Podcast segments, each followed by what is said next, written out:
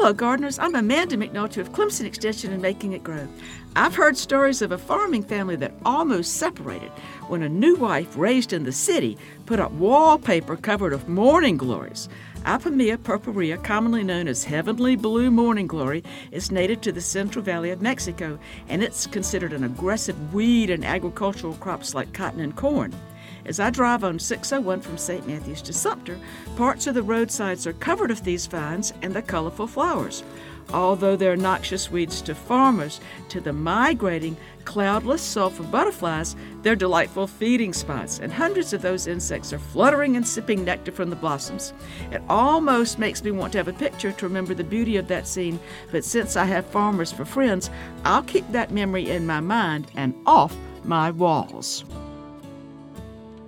funded by South Carolina Farm Bureau and Farm Bureau Insurance.